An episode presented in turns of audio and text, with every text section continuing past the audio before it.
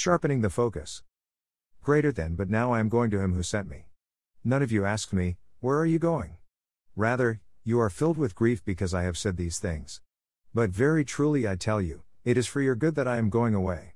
Unless I go away, the advocate will not come to you, but if I go, I will send him to you.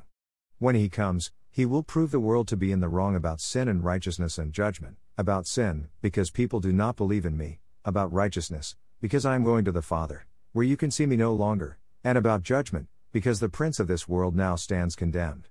Greater than I have much more to say to you, more than you can now bear. But when he, the Spirit of truth, comes, he will guide you into all the truth. He will not speak on his own, he will speak only what he hears, and he will tell you what is yet to come. He will glorify me because it is from me that he will receive what he will make known to you. All that belongs to the Father is mine. That is why I said the Spirit will receive from me what he will make known to you. Greater than. Greater than John sixteen five to fifteen N I V. Jesus had promised the Holy Spirit, C J N fourteen twenty-six, who would teach the disciples and cause them to remember Jesus' words. Now Jesus tells them that the Holy Spirit will convict the world of guilt in regard to sin and righteousness and judgment, J N sixteen two eight, and that the Spirit of truth will guide them and teach them, C J N sixteen twelve to thirteen. Then Jesus tells his disciples that the Spirit will bring glory to him and take all that he is and all that he possesses, given to him by the Father, and make it known to them, and secondarily to all believers, C J N sixteen fourteen to fifteen. The role of the Holy Spirit is to convey, in immediate and tangible ways, all that Jesus is to those who believe in him. Therefore, our relationship to the Holy Spirit is always in reference to Jesus Christ, says theologian J I Packer. He proposes that we do not ask, do you know the Holy Spirit? But do you know Jesus Christ? Do you know enough about him? Do you know him well? Those are the questions the Spirit himself desires us to ask. For he is self-effacing, as we saw.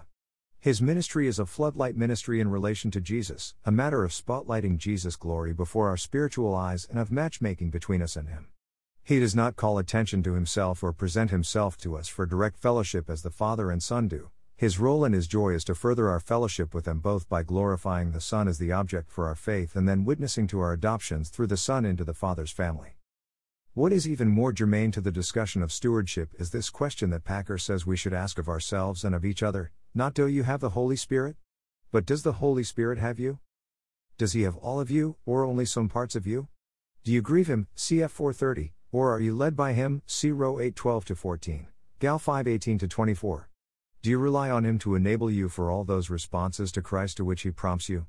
Do you reckon with the fact that your body is a temple of the Holy Spirit, who is in you, whom you have received from God? First Corinthians six nineteen. Here again, the specific questions must be understood Christ-centrally. They are all in reality ways of asking whether Christ your Savior is Lord of your life. But to ask them in relation to the Spirit, who indwells us in order to transform us and who works constantly in our hearts and minds to bring us close to Christ and keep us there, and who is himself as close as can be to any foul thinking or behavior in which we allow ourselves to engage, is to give them a force and a concreteness that otherwise they might not have. In the world of projecting pictures onto screens, this would be called sharpening the focus.